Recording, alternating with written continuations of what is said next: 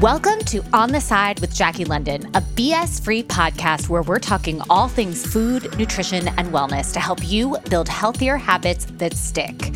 As a registered dietitian, author, journalist, and former clinician turned content creator, I've heard and seen it all.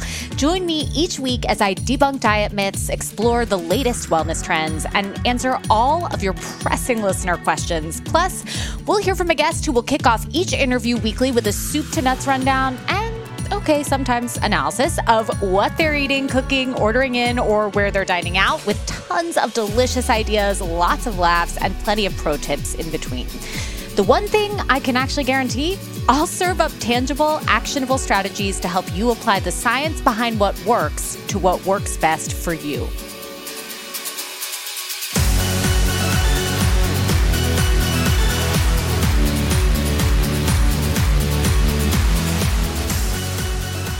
Listeners, get your tissues out. You're going to have a good laugh and a good cry with today's episode. I cannot wait for you to hear it. I have with me today Jessica Cording. She is a registered dietitian. She's also a health coach, a writer, and she is the author of the book, The Little Book of Game Changers, 50 Healthy Habits for Managing Stress and Anxiety. She is also the author of a forthcoming book, which I had the absolute pleasure of reading, although I feel like I've truly been on an emotional roller coaster finishing this book. I literally laughed and cried simultaneously at the same time. I could have used a lot more tissues on it, frankly. I mean, I think there will be a grocery run in my future. I just finished her latest book, The Farewell Tour, which will be out in October of this year, which is may seem far out, but in fact, it's coming. I mean, it's just time is moving quickly. I don't know. I've just been feeling a lot like that lately. I hope October doesn't come soon for the rest of us, but I hope it feels like it comes soon for Jess, because this book is awesome. And I think there is something in it for everyone. So the book, the new book, The Farewell Tour, is really a book that is designed. I will read you the little subhead here. So the book is called The Farewell Tour. It's a caregiver's guide to stress management, sane nutrition, and better sleep.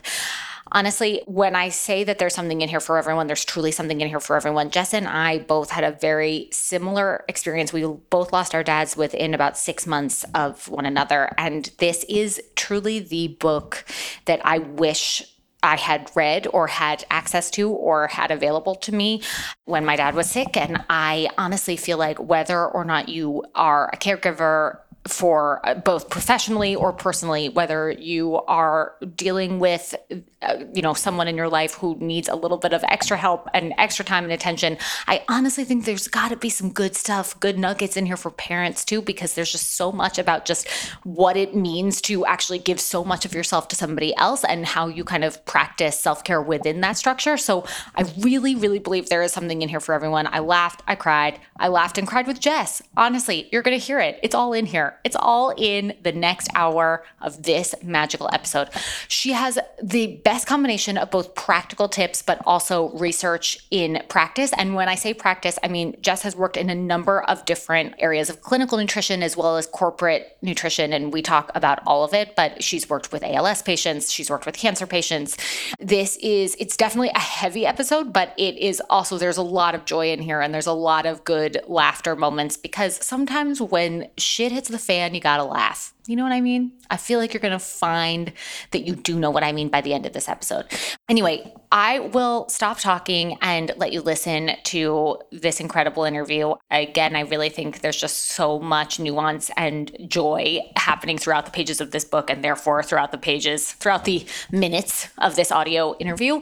But I will say the one majorly unique thing about this book is that rather than take the sort of traditional approach to giving caregiver advice, Jess really has both her personal experience, but she also really wove in this major component of her dad's personal and professional life, which was that he worked in the music industry. And Jess named Elvis Costello, for example, as someone that she got to speak to for this book. And there's so many amazing interviews also included throughout this book. So I'm excited for you to hear this interview. I'm excited for you to read the book. As always, I'm here for you. You can DM me on Instagram at JaclynLondonRD. You can also find me via email, Jaclyn@JaclynLondonRD.com. And I would love to hear your ideas for new interviews, for questions, questions, for anything that you want to hear more about, or just tell me what you think of the episode by leaving a rating and a review on Apple Podcasts or on Spotify or wherever you're listening right now. I hope you are subscribed. Just hit that subscribe button.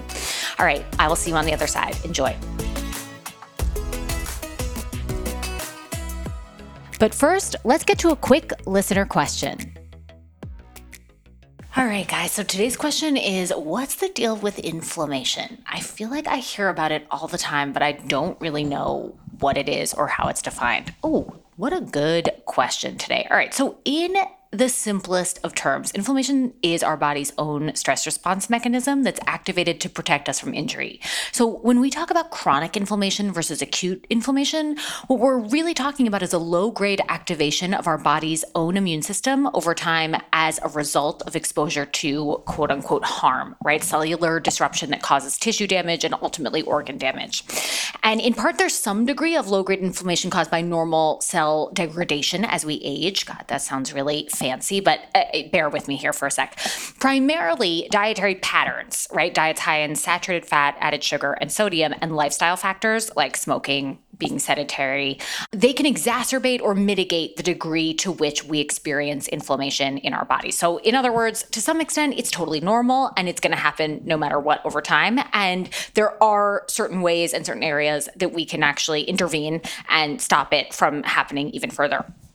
So in general, pro-inflammatory dietary patterns promote chronic inflammation through a cascade of biochemical reactions that basically push your body to work overtime to get the regular job done, which can cause damage to your organ tissues, the cells of your organ tissues. And inflammation can be identified by healthcare professionals by looking at certain biomarkers that show some degree of oxidative stress, like a cascade of those biological processes, and to what degree they're causing varying degrees of damage to those organ tissues. But really interestingly, it's more of a cyclical effect from a biochemical standpoint, right? So like obesity is associated with chronic inflammation, but eating foods high in saturated fat, added sugar, and sodium can contribute to chronic inflammation and weight gain over time.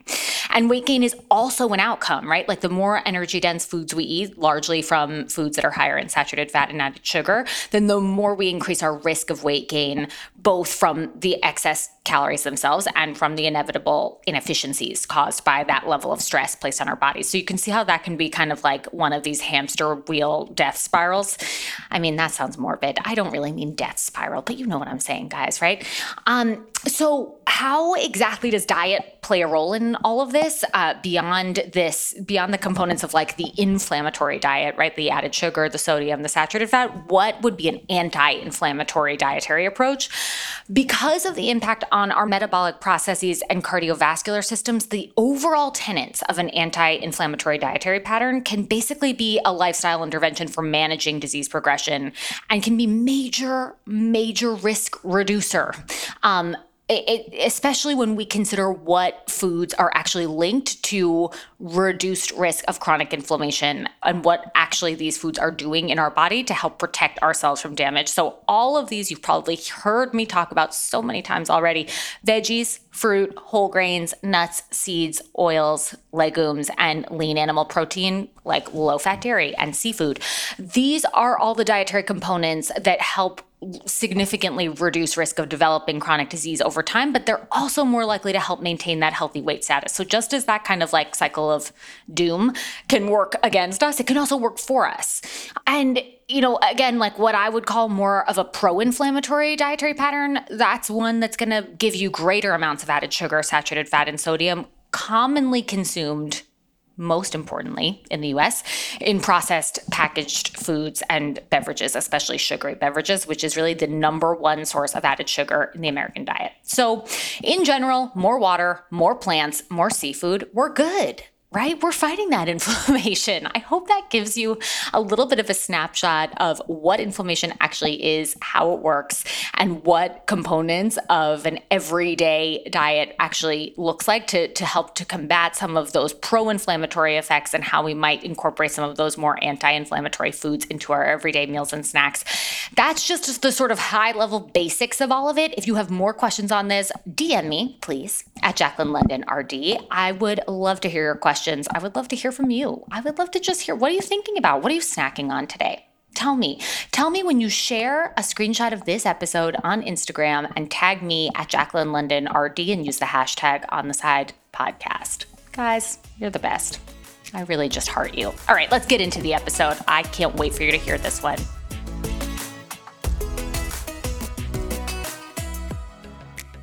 Jess, you're here. You're here. I'm thrilled that you're here. I am obsessed with the book. I'm most of the way through The Farewell Tour, but also I feel like I've been on a full-on emotional roller coaster all day reading it. Oh my gosh. So good. It's so good. It is so poignant. It's so very much needed. Tell us what it's about first so that I don't have to just fell all about it for an hour. And thank you for actually reading it. So as you know, when I was 31, my dad, who was 61, was diagnosed with advanced pancreatic cancer. It was deemed inoperable. And, at that point in my life, my biggest drama was that I was almost 32 and still single. 1,000%. So much. Fully relate to that feeling. Yes. Yeah.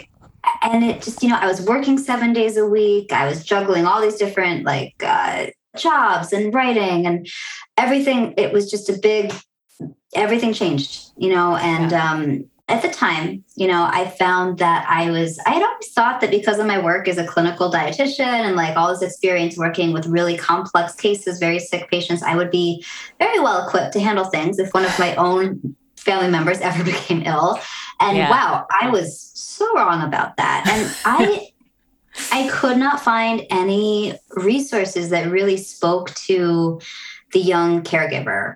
Everything was so dry or preachy, or just I didn't have the attention span to follow complex guidelines. And I also wanted to laugh and be entertained. And as weird as that sounds, oh my God, yes! Everything that you're saying, I feel like I'm going to have the chills this entire interview. But I cannot relate to that more. No, you're totally right. Yes. Anyway, keep going. Yeah, well, it was and I know that what that is like. Yeah. And it was such a just bizarre experience to feel so isolated and yet having to be there and still being a functional human in the world, running a business and trying to do all your other things and figuring out that dating thing.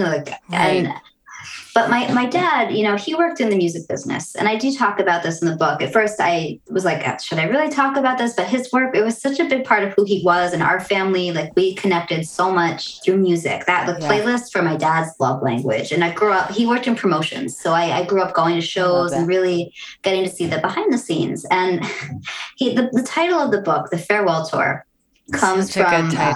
Such a good title. Yes. It started as a working title. I was oh my God, my publisher's going to hate this. They're going to think it's such a downer. And they're no, we love it. But that was what he called it. The last months of his life, he lived about 15 months, which is a freaking miracle. Amazing. Trial drugs. It was just unreal. We got to really spend really quality time together, but he called it the farewell tour. It was kind of a nod to being on the road, with an artist. And it kind of stuck. I love that so much. Oh, I love everything about it. But I also love what you just said about feeling so uniquely isolated. I say that with the understanding that everyone feels isolated in their own unique way when going through something like this. But I fully relate to the being 32, you were 30, 31, 32, being 32 and having all of this kind of come crashing down. I mean, for me personally, you are on a handful of a list of people that I can name that I would actively feel really understood me without even necessarily saying anything, right? And even when you're in it, when you're going through it, it's not even really you're reaching out then. It's really only after the fact that you have the sort of moment of oh yeah, I kind of need some people who I can relate to, who can relate to me, and just kind of sit with that. Because I even felt with my sisters, it was just, we were going through different things at different phases of life. So there were other types of togetherness moments and connection and all of that, but not this one, not something that was uniquely specific to the personal, strange isolation. And what do I do? Do I go to this thing? Do I not go to this thing? Do I go away for the weekend? Do I not go away? Those moments, I just feel oh my God, who do you ask about this, right? There was no one. So did you feel when you were writing this, did you feel like some of those questions that would have come up for you then kind of revealed themselves now in hindsight? Or did you feel like, okay, I'm working through this through writing it, like through writing it down? Yeah. It's interesting. Some things were a surprise, but some of it, so a lot of it was guided by what things did I want to know? Like if I could have had someone tell me, this is what you should do.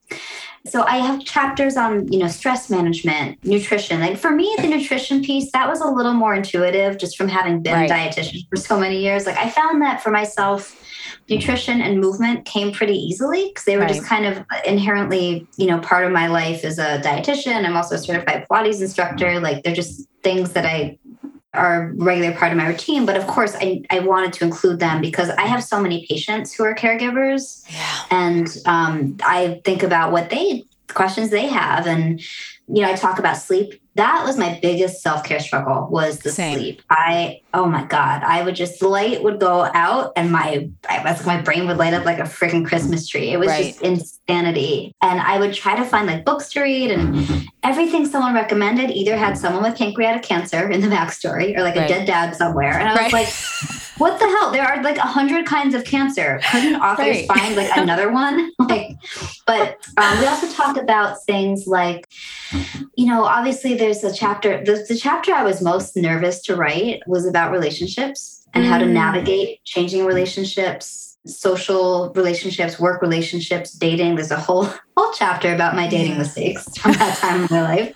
Or one that went well and another that was just like, why did I put myself through that? And then there's also a part about like end of life care and preparing for that because, that was tricky because my dad didn't, my mom, she worked hospice during her training for social work. And but my dad didn't want to talk about it that much, but, and this isn't giving away too much in the book, but he did convert to Catholicism in the last 6 months of his life after having been Greek Orthodox for most of his life. So we had some interesting conversations around spirituality, and I really would have loved some more resources on how to talk about those things more and how to have some of the conversations about, what do you think happens after we die? And, what do you want your funeral to look like? And things like that, there's plenty more where that came from, but I was really trying to think of questions I had and questions that people I've worked with. And, when I worked as an ALS dietitian for a number of years. Jess, you're really doing God's work. Like speaking of conversion, you're doing God's work. You've been doing God's work since graduate school. Well, I would always end up with the tricky stuff, right? Like I would be like, I'll go work at this place because everybody gets better and goes home because it's elective surgery. And then they're like, oh wait, but we have this neurology clinic. And all this stuff is my whole career. I gravitate to the things that I have to dig really deep, and I've just accepted that. I accepted that that's who I am, I'm here for it, But totally. You're like, this is who I am. I'm leaning into it. I was an ALS dietitian. It's just you have to laugh. It's almost like I'm chuckling about it because not because it's at all humorous, but just because the humor in it is in the fact that once you know it about yourself, there's almost nothing you can't handle. You know what I mean? It's once you kind of accepted that there's certain things that you're like, all right, of course I'm going for the complicated, for this extremely difficult area or this emotionally taxing area of dietetics that not a lot of people want to do. I'm going here. And you embrace it and you do it so deftly and so responsibly. And honestly, I really feel like if there's anyone that just has the temperament and the disposition, but also the scientific gravity to work with a difficult or complex population, it's definitely you. 1,000%. I would choose you 1,000,000 times over. I'd be like, get this girl in the room. I would, in a heartbeat, for sure. Okay. So spirituality is one thing. The relationships component is another. And actually, interestingly, now that you're saying that, I feel like those are two parts of the book that I have not yet dug into. So I'm not going to spend too much time on those just yet, because I'm so curious to know what kind of solutions that you felt like you wanted to reveal, or what kind of answers you wanted to learn more about so that you could provide those answers for other people. Can you, on that note, tell us, because when you're in it and when you're dealing with a specific family member who's ill, or you're the caregiver in any scenario, You talk about the go bag. And by the way, I love that that was the first chapter of the book. I love that you opened with that. I thought it was so perfect. Can you tell us what the go bag is and what's in it? Yeah. Well, so the go bag for me, it really started. Well, I grew up, right outside of New York, post 9/11. So that was, you would hear people in those early days talking about having enough food and having a go bag like in your car. Right. But then again, during Hurricane Sandy, I found myself working up at Columbia Presbyterian Hospital.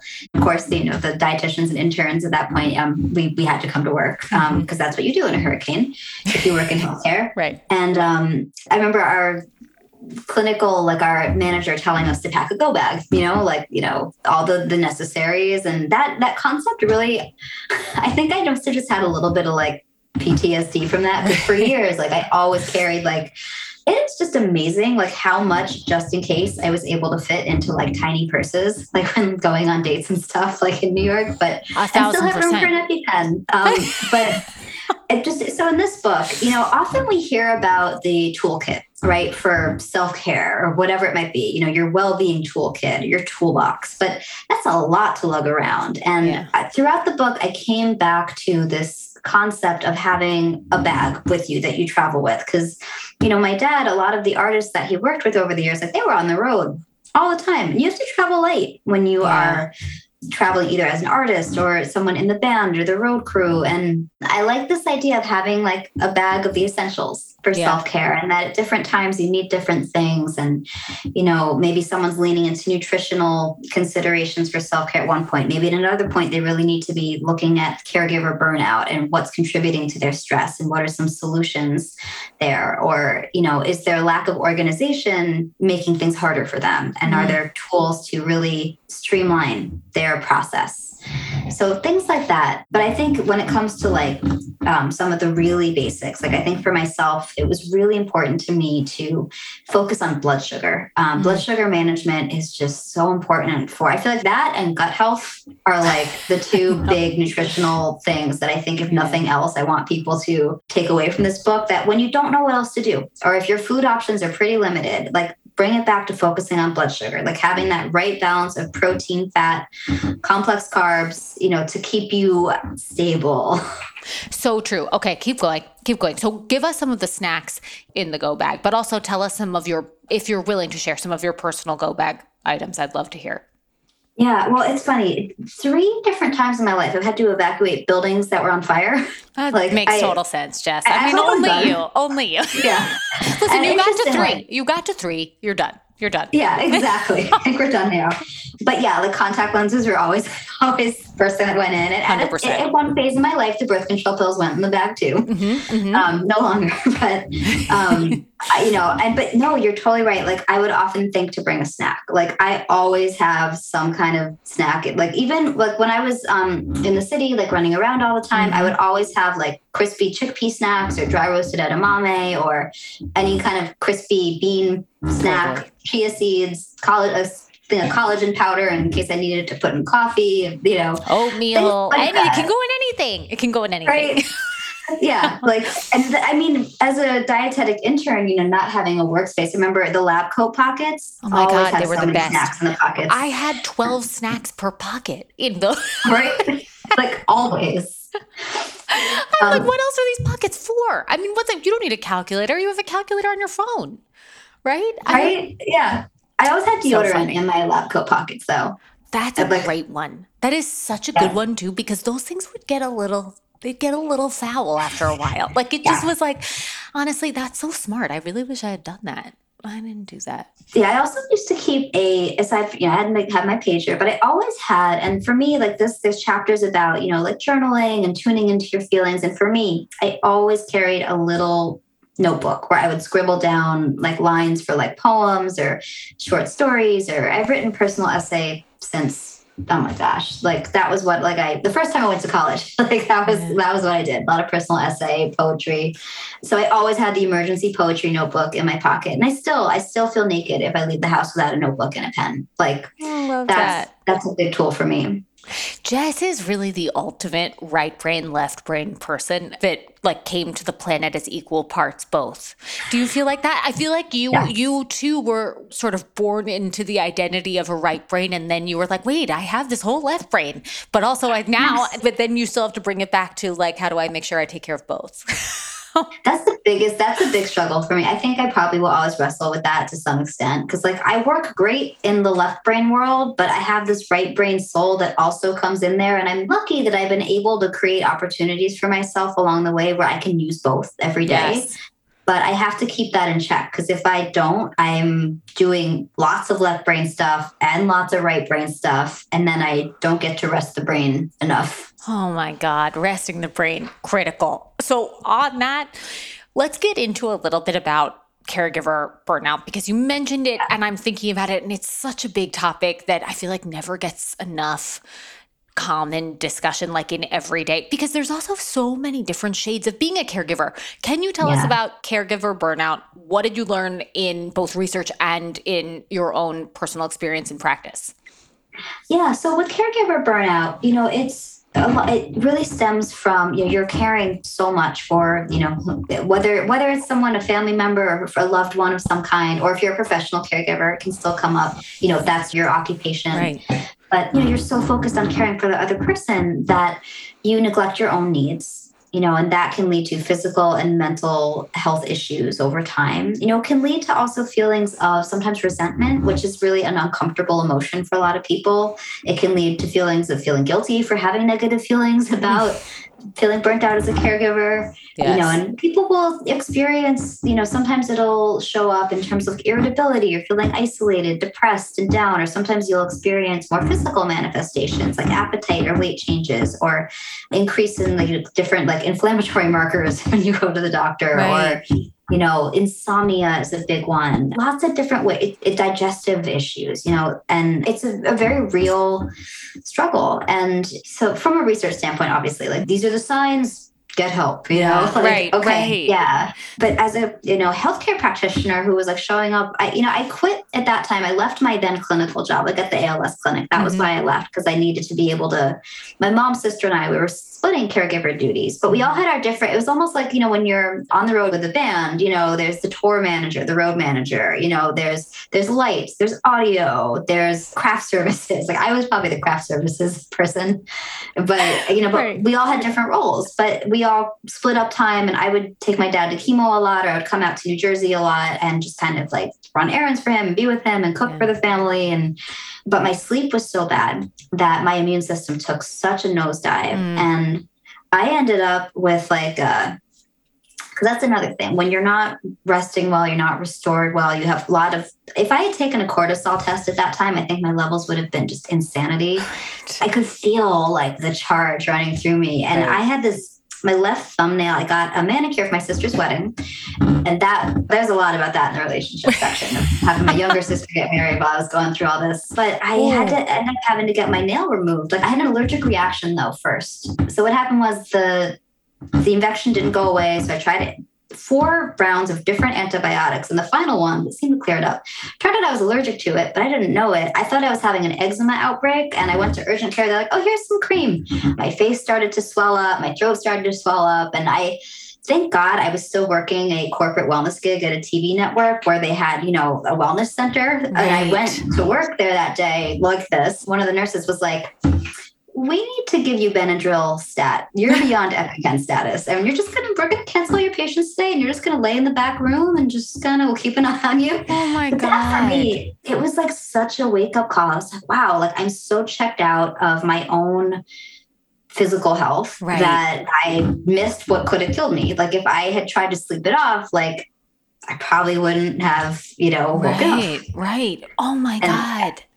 First of all, I remember you telling me that story. And at the time that you told it to me, I remember being like, oh, I know exactly what that feels like. I did not have a similar experience in that specific way, but the feeling of like, you're not in your own body as so much is the strangest feeling, especially for people who have spent just so much time talking about, thinking about looking into speaking about anatomy, physiology, and like feelings like hunger and satiety cues, like things that are really second nature to us at this point that almost require that kind of step back of being like, oh, that's what it's like to have an allergy attack? Like, oh, is that what it's like to have your throat close up? Oh, shit. Like, I need to really get myself together, or like just have that check moment. Like, okay. But like the beauty of somebody looking out for you, I just love that so much. That she was like, we're going to cancel your patients. You're going to get a Benadryl drip. Look, I just remember she gave me the injection, like, right, like a double dose, like right in the arm. And like, I don't remember feeling high, but my email history from that day tells a very different story. It was just like, I should not have been on email on that much Benadryl. Oh my God, but that's so good. I love that so much. I have to switch gears for a second, and we'll come back to more caregiver stuff in a little bit because it'll tie into some other some other questions I have for you. But I got to say that another thing I love so much about this book is your sense of humor and how you wove that into, obviously this is a heavy topic, but I mean, even anyone who's listening to the 20 minutes or so of this conversation so far is like, you have such a sense of humor, and your ability to bring that to people who would be reading this that really just need that. And I just like wanted to read this one, this one thing that really made me laugh out loud when I saw just the title of it. And then I started scrolling and I was like, oh my God, she's such a genius. This is chapter 11, a small collection of unsolicited advice and unhelpful comments. I mean, yes. Have you tried juicing? Have you tried juicing? Please fill us in. Give us a little color on this. Have you tried juicing is where I actually spit out. I was taking a sip of water. I spit it out. Like that really got me. I was like, that's fucking hilarious. Thank you. Thank you for bringing this into the world in the written form and in the form of this book. Tell us. Tell us about the unhelpful comments. Oh my God. So many. Like, my dad didn't want us to tell. We're not allowed to share on social media, but like in real life, you know, people who needed to know for logistical reasons. And like, I think my favorites, so the juicing came up a lot. Yeah. Or like, oh, like, did he go on a plant-based diet? When my dad had cancer, he went vegan. And I'm like, my dad is a stubborn Greek-Italian man. He is not going to fucking go vegan. Honestly, like, fuck you.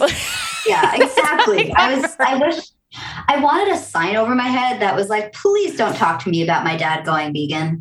Like, seriously, but no. Like, just stop. Things were like, things like, oh, like, I also remember someone was telling me, oh, maybe if he had taken, you know, this supplement, Juice Plus, if he had taken that, he wouldn't have gotten cancer. Oh yeah, like, Juice Plus, that'll do it. Wow. Just some powdered, dehydrated vegetables. That just cures cancer. It's better than chemo. Then there was, well, has he tried that chemo where they turn you upside down? Like, right. You're like, it's the trapeze chemo. You just go on the trapeze and you do chemo upside down hanging from your knees. And you're like, okay. And that's when you just go numb in the face. Like, you're just like, Yeah, and I know people mean well, you know, like, and I think that they're taking from their experience, you know, and trying to offer something helpful because they don't know what to tell you. But it's just like, there were so many times I wanted to like throw a drink or like punch someone in the face and just be like, no, I'm not buying him mushrooms from the farmer's market because he fucking hates mushrooms. Like, actually, that's not true. My dad liked mushrooms in an omelet. Like, he would eat like a mushroom omelet once in a while, but not the kind of mushrooms like, you know, trying to get him to eat turkey tail mushrooms or like, he just, he wanted his white button mushrooms in an omelet with American cheese, you know? Right. 1,000%. Like, I'm sorry, what generation are you coming from where you're like, just try the mushrooms? It's like, I mean, generation. Where are you coming from, period, where you're like, try the mushrooms? Well, I think too, when someone like, again, they've had an experience and they like, they just want to help, but like, it's weird. So working in the oncology world, you know, I'm in tune with that want to do something, you know, and it's such an out of control experience for someone to be experiencing, you know, either their own diagnosis or a family member's diagnosis. And there's so much you can't control. So like, it's really easy to get hung up on juicing, which I am not a juicing person, but, or mushrooms or like, you know, buying all the cookbooks. And I, you know, and I want to hold space for that. I think that there is a place for looking at where you can make some changes and improve someone's quality of life. Like, there was is the side of me that would have loved for my dad to have been like, yes, tell me what to eat so I have less abdominal pain, or like, tell me what to eat when I'm nauseous and nothing is appealing, you know, but he didn't want that. And I had to meet him where he was. And it was so, I couldn't explain that to someone who was like, your dad's so lucky to have a dietitian for a daughter. Oh my God, like, Jess, we got to talk about that. We've got to talk about that because it's such a unique experience to be a healthcare practitioner who is hearing that from people when your own family is dealing with something or when you're dealing with something, right? Like, is like, oh, how wonderful is it that you're a dietitian? But I was hoping you would share a little bit with our listeners about like that experience of the, you're so lucky your daughter's a dietitian kind of phrase. Well, it's, you know, that was one of the hardest things because, you know, I'm super type A. Like, let's not dietitians, like, just in case anyone is listening and doesn't know this already, although I would imagine you do. Dietitians, very type A. Can't help it. It's in the DNA. Like, just you don't go into the profession without having some sort of type A mania attached to your brain. It's just there. Exactly. You know, occupational hazards. And like, I found for myself, maybe it's because I grew up Catholic, like I'm just conditioned to always think everything's my fault. 1,000%. So guilty. Like 1,000%. And that's coming from a Jew. So, I mean, really Jews and Catholics, basically the same. Yeah. We will always feel guilty about something. But I will say with my dad, you know, I found myself thinking, obviously in the short term, I was like, wow, I really wish I could fix this. I hate problems I can't fix. And I remember feeling a lot of shame, you know, a lot of heaviness. Like shame is a very low vibrating emotion. And, you know, I felt like I was just down at the bottom of the ocean, you know, but I remember it was, part of it was about not being able to fix the situation he was in at the time.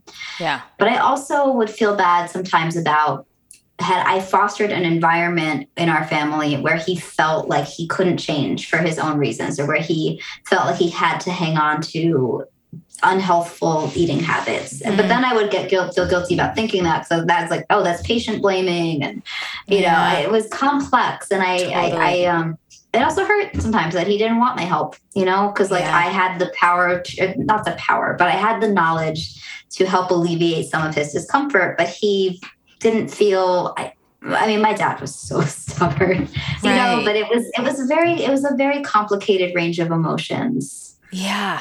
I mean, what you just said about meeting him where he was is so powerful too, because I feel like if anyone could learn anything from just you saying that, is that like, that ultimately is the biggest, it's the most important thing you can really do. 'Cause like, you're not going to change somebody's eating habits now, especially when like that person is managing so many things, but in just the very small, very isolated, you know, every day is just managing not feeling great. Like even on a good day, you're still not feeling great. So like, it really is ultimately like what might really work the best for them. And it might be something that is just alien to you for knowing who that person is, but in that moment is working. Like there's just so many things like that I feel like by you saying that and sharing that about the meeting him where he was, it just brings a lot of peace to the whole situation. You know, like there's something really peaceful about that rather than thinking like, I'm just going to, this is what I do. I've got to fix this. Like, this is going to be the small thing I fix, but like, I'm going to fix it anyway. Like there's just, it's very hard to get out of that once you're in it, but hearing that I think puts it into a beautiful little perspective, huge perspective. Once I accepted that, you know, that he really just wanted me to be there and just be his daughter, you know, that made things a lot easier. You know, I think the first 100%. Few months, because when you get a diagnosis and different conditions, you know, they have different prognosis, but with pancreatic cancer, you know, they were like, we're not going to sugarcoat it. Like to date, nobody has survived this. You know, what you have is a really nasty kind. It's metastasized wherever the fuck it wants to metastasize to. Just doing what it wants. Yeah.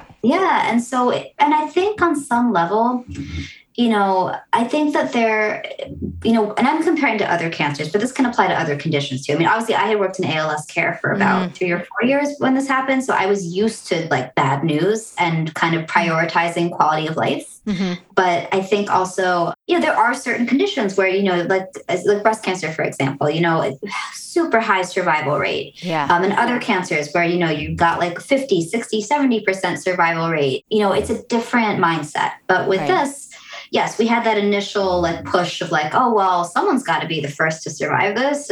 But then, you know, it quickly became apparent that, you know, we really needed to shift our focus. And I think once I let go of my need to fix things, it really became more about how can we have the best experience possible. And really, for me, that was about being as present as I could be, because that was something I really hadn't been for a long time. I barely saw my family because I was working all the time. I was on an extended hiatus from dating at the time my dad was diagnosed. Yeah. And it was really about how can I reconnect and actually live my life with the people in it. You know, that was really a big shift.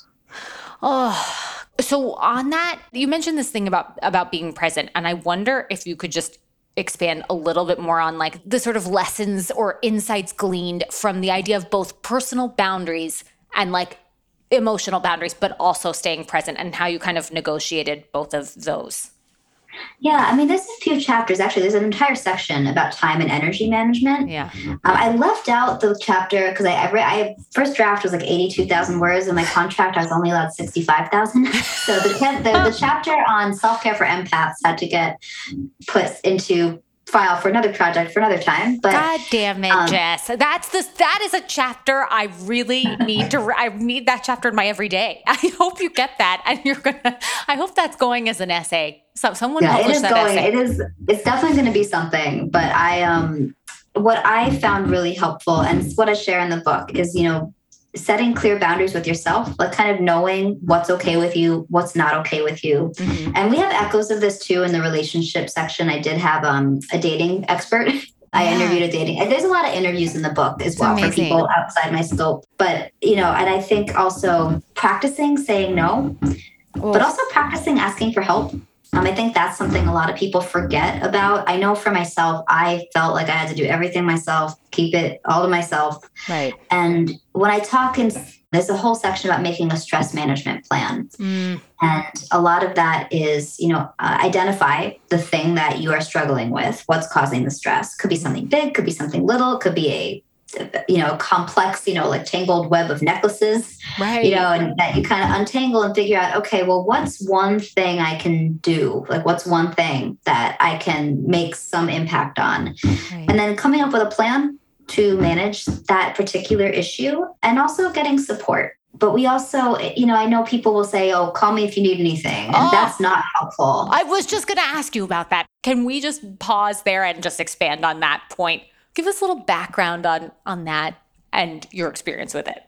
Yeah. So I think it depends too, where someone is at, you know, if it's needing help with childcare, like that is a huge thing that comes up for people. And I think that seeking help with that or pet care. I didn't have a pet. My dog was living with my parents at the time. So like, because I remember worrying like, oh, like if I died in my apartment and my dog ate my face and no one knew until Sal went to the hallway, but did not have to deal with that at the time. But so I think things like childcare, pet care, but even things like cleaning your house. I didn't vacuum my floors for like a year and a half. I just kind of forgot. I had a vacuum in the closet, but I just, you know, so that could be something like hiring someone if it's in your budget, or if you have a friend who's willing to help with that. I think if you have a friend you trust to like come, you know, water your plants or help with like, for me, vacuuming would have been great. Like, you know, like if you need help with laundry, or, you know, if you have someone who's offering to bring you food, or like, you know, I think sometimes it's hard to accept help, and people will, you know, at other times they're like, oh, like I'm, you know, do you want some dinner? Do you want leftover? You know, like I think that sometimes we're just conditioned to say, oh, no, thank you. But really, if there are people that you trust to ask, or if there are people that are offering specific things, and this would be advice for someone, you know, who knows someone who is a caregiver, like offer specific things you can help with. Yes. You know? Yes. Yes. There is something so powerfully poignant about what you just said, because I feel like that's exactly it. Like, you play your own strengths when it comes to anything to do with caregiver support and also grief in general. Like, if you're a great baker, just leave the muffins at the door. You know what I mean? Like, exactly. It's like the best possible, it's like the simplest advice, but like also the best possible advice. Okay, so switching gears a little bit, we got to talk about your dad and White Castle, because that is very integral to this podcast. We got to talk about White Castle. Tell us about it. And tell us, what was your dad's order at the White Castle? So that is in the chapter on medical marijuana. Love it. That was an adventure for the whole family. But we didn't get high together. But if you read, you'll get to hear some of the stories. But yes, my father had a love of fast food. White Castle was, I don't understand this, but he loved White Castle. He didn't eat it very often, but his first foray into medical marijuana, we got a family tutorial on how to pack a bowl for him. And he didn't realize, like, not to have too much all at once. And anyway. That's hilarious. Long story short, the whole family ends up in the car because he wants to go to White Castle. He, like, we're all, like, none of us are high, but he's just in the front seat, just blazed and comfortable. You know, like, the marijuana was the one thing that, like, brought him, like, he had an appetite. It helped with his pain. Like, it was magic for him. And, but he housed, like, 3 or 4 of the little White Castle burgers and a shake. And I think there were fries. And I just remember sitting in the back seat, like, kind of zooming out, you know, being like, I know I should be kind of grossed out by this, but this is really fucking funny. Like, just this 1,000% funny family moment. It's amazing.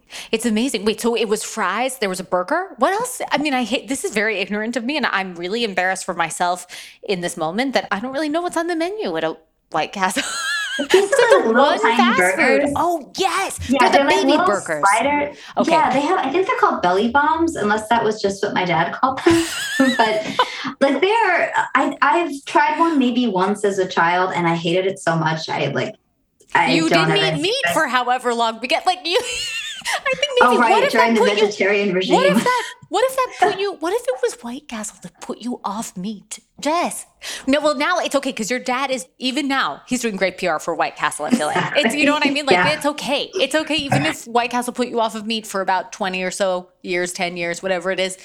That's okay because he made up for it for you. Yeah, they have their loyal fans. So, yeah, I mean, I'll be real. Like, as a clinician, yeah. I'm like, you know, we know that red and processed meat contribute to increased disease risk for, you know, cardiovascular disease, certain cancers, like, you know, implications in terms of cognitive decline. Mm-hmm. Like, I know all that. But, like, you know, my dad has terminal cancer. Like, if he wants to eat a freaking White Castle burger or 4 of them, like, and it's the first thing he's eaten that stayed down in weeks, like, I'm not going to take that away from him. No, I mean, like, I don't know if you experience this at all, but, like, when something would work, like, right? Like, when you're really in that stage, like, when something works, you kind of double down on it. And it, like, may not work the next day, but, like, in the moment, yeah. You're like, we'll have 55 burgers to go, baby burgers. We'll have the 55. You just want to give them something that works. Yes. And it's like, yeah. And then, yeah, the next day they're like, oh, I don't eat that anymore. Right. Like, and you're like, that was 12 hours ago. What happened? No.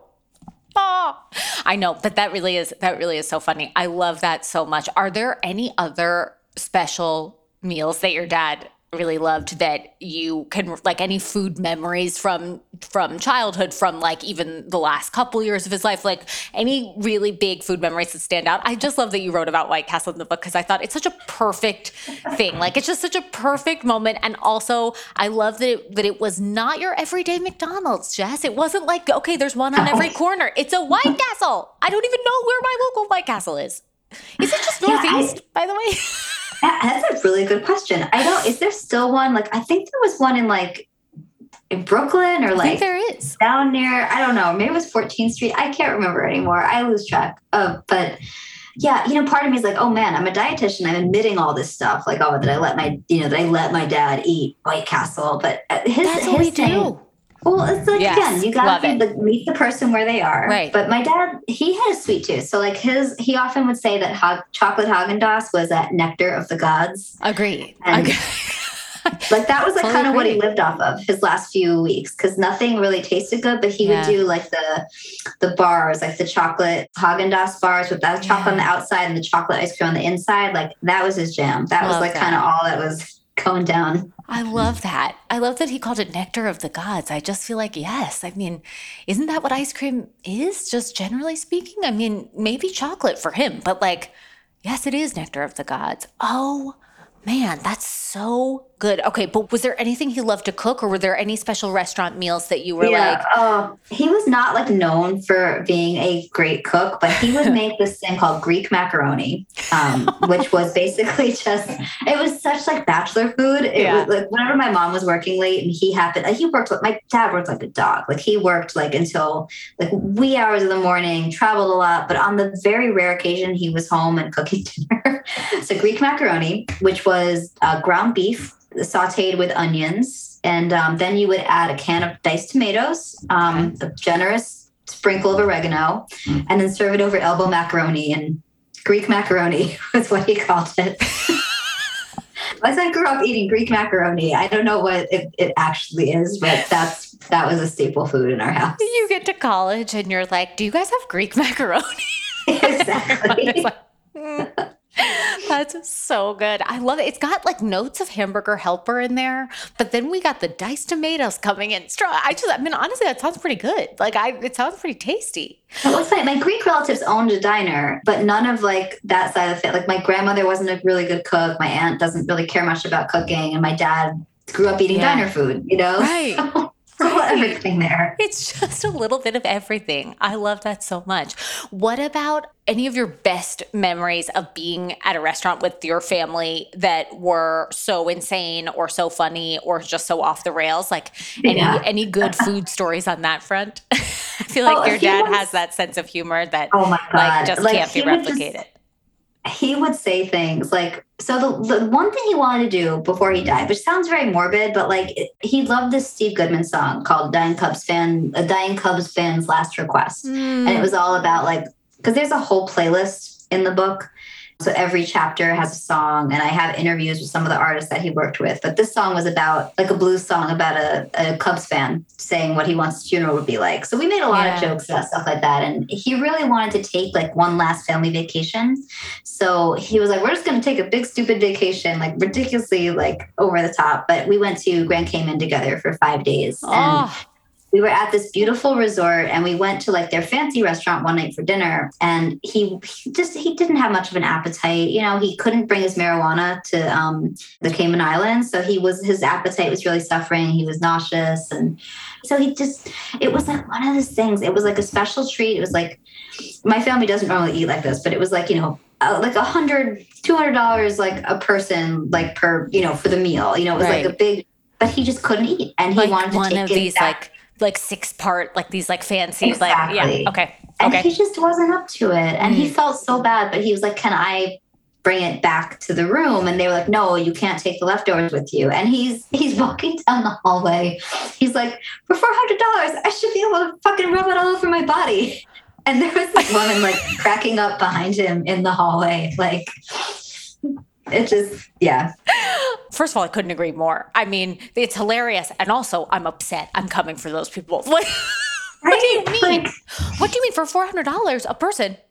I better be able to take this fucking tablecloth and wear it over my head in case it rains. What Seriously? Are you saying? What is that? Oh, God.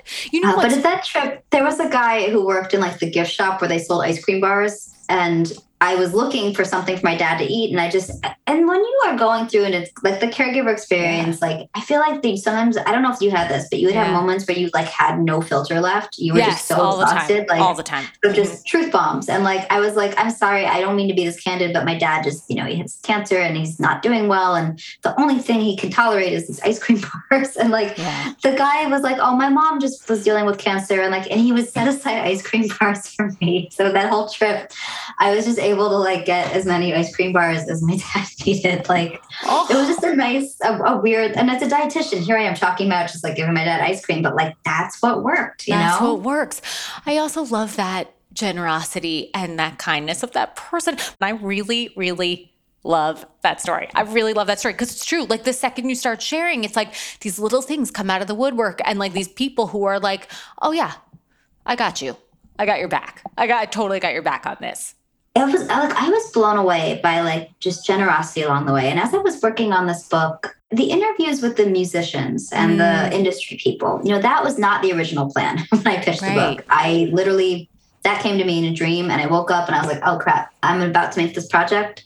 way more complicated, but I have to do this. I have to follow this thread. And I was just so, it was just the conversations, like when I spoke with these people, there were people I knew, you know, that I had met along the way, like, you know, but just being able to, I mean, it killed me that I couldn't share everything, like our whole conversations in the book because of word limit. But as you can see, I'm like stumbling over this because I hate dropping names. But, you know, one artist that I spoke with for the book was Elvis Costello, who worked with my dad. Oh, my God, Jess. Okay, I'll just fell for you. I'll just be like, oh, my God, Elvis Costello. That's fucking amazing. Okay, tell us.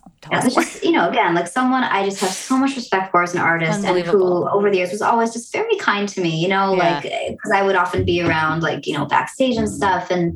But just being able to, you know, be vulnerable with him, with other people that my father had worked with, or with the healthcare experts that I interviewed for the book too. Yeah. You know, we've got some really great, you know, and some very high profile people were generous with their time and expertise for this, but they also shared some of their stories too as caregivers and what it was like for them caring for an ailing parent or loved one. And just, I found that as I got more into talking about this project with people and working on it, I realized like it's such a universal topic and yet it's such an isolating experience. And I think that sometimes being vulnerable, it gives people the opportunity to share their experiences too. And, you know, to echo what you were saying earlier, like to feel seen and heard and understood. And I know that when I was going through it, I really craved that validation because it was so hard to keep it under wraps.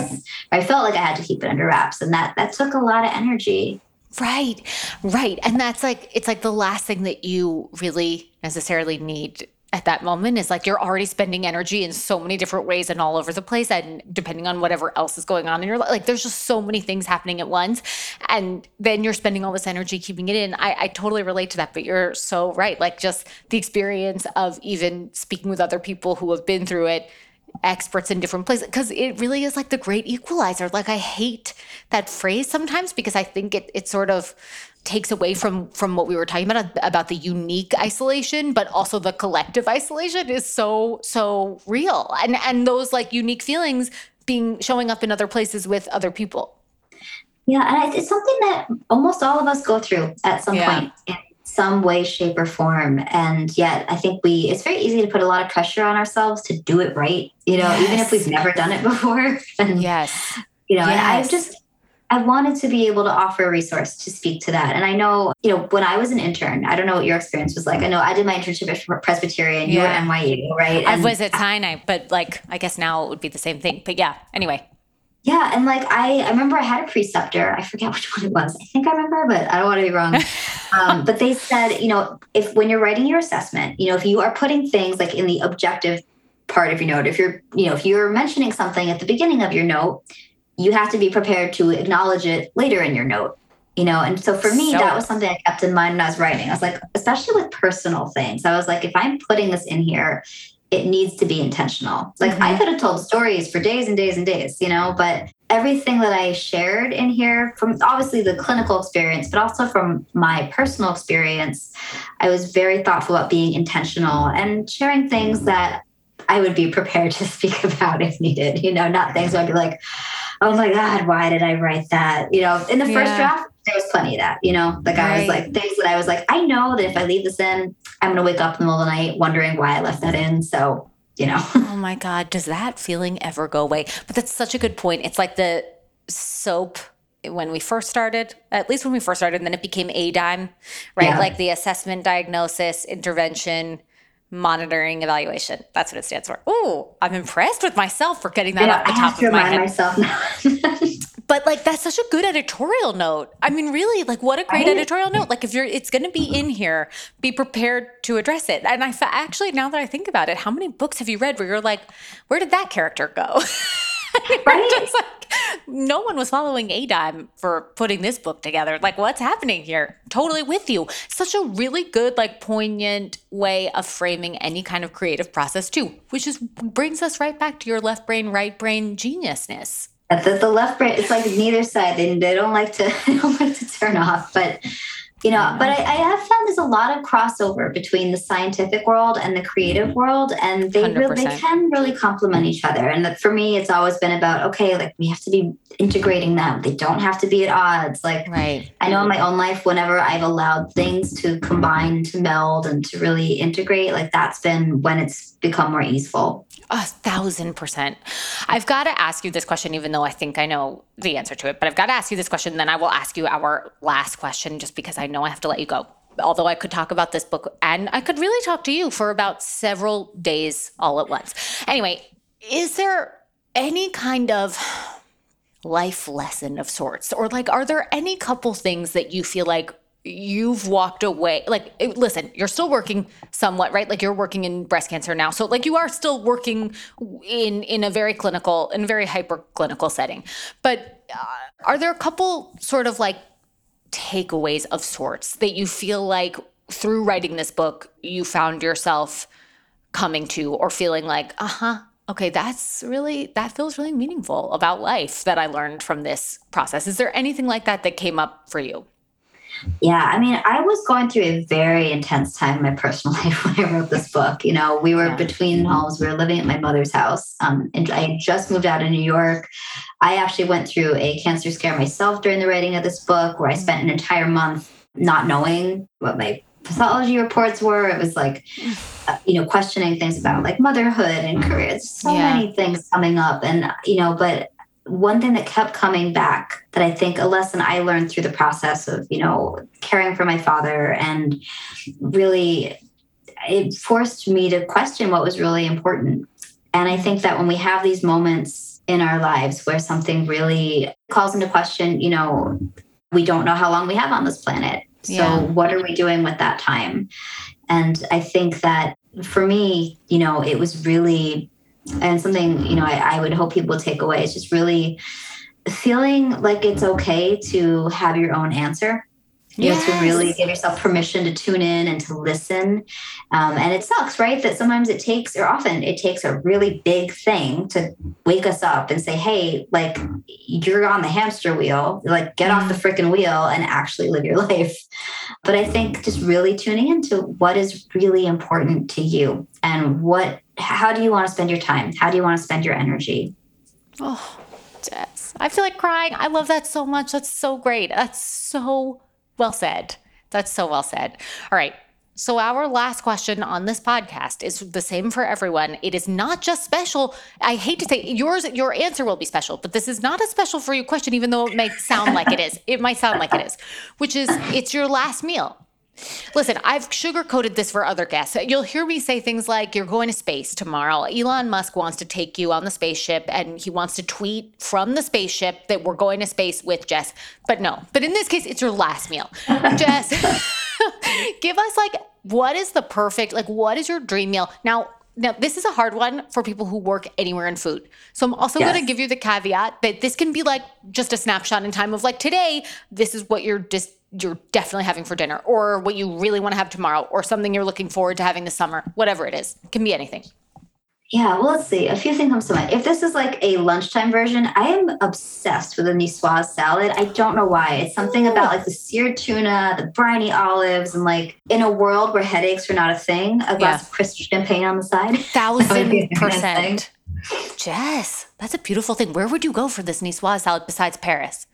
Oh, I don't know. I mean, like, it's funny. I have not found all my places outside of this. I'm so close to New York, though. Like, I would still, like, I've had great niçoise salad at, like, Balthazar. I've had Mermaid Inn. Upper West Side has a really nice one. Yes, they do. Mermaid Inn, Balthazar, both of those niçoise salad are delicious. But I have a real theory. I have a working theory that a briny olive is what makes a great salad. I mean, frankly, it might be what makes a great meal. I don't know, but there's something about the brine in the mix of crisp veggies. And then you said champagne, and I'm like, those three things together. It's just the bubbles and the crisp and the salty and the bread. It's like, all the flavors. I love it so much. That's delicious. All right. This has been amazing. I cannot wait to finish my reading tonight, but also hear everything about how it goes with the launch. When is the book coming out? Where can people find the book, and where can people find you in general? Yeah, so the book launch date is October 11th, 2022, which I like that because it's 10-11 and then 10 plus 11 is 21 and then 22. So it's just the numbers Perfect. Are very satisfying to me. I love Left brain problems. But so, yeah, you can buy it. I mean, anywhere you are used to buying books. Obviously, Amazon, it's available for pre-order. Simon & Schuster, you can order it there, Barnes & Noble, lots of places. And of course, you know, if you want to learn more about me, my work, you can also check out my first book, The Little Book of Game Changers.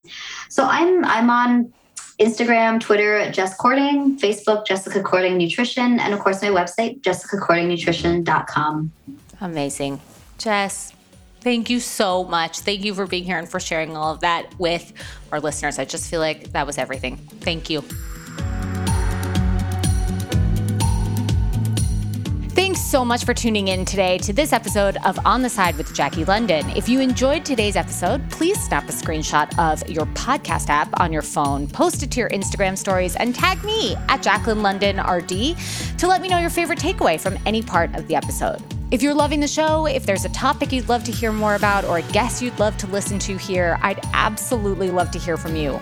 You can scroll down on your podcast app to where it says ratings and reviews and rate this one 5 stars, of course, and share your feedback. Your words might just be what the next person needs to tune in and start feeling more empowered and living better, one meal or snack at a time. Of course, be sure to follow On the Side wherever you get your podcasts to ensure you won't miss out on any episodes. And remember to check us out. Check out the Q&A deep dive on the On the Side YouTube channel. This show is produced and edited by Elizabeth Evans Media Productions. I'm your host and executive producer, Jaclyn London. Keep in mind that any advice provided on this podcast is based off of my clinical judgment and application of research and practice as a registered dietitian, and it should not take the place of medical advice from your own personal physician. Until next time, cheers.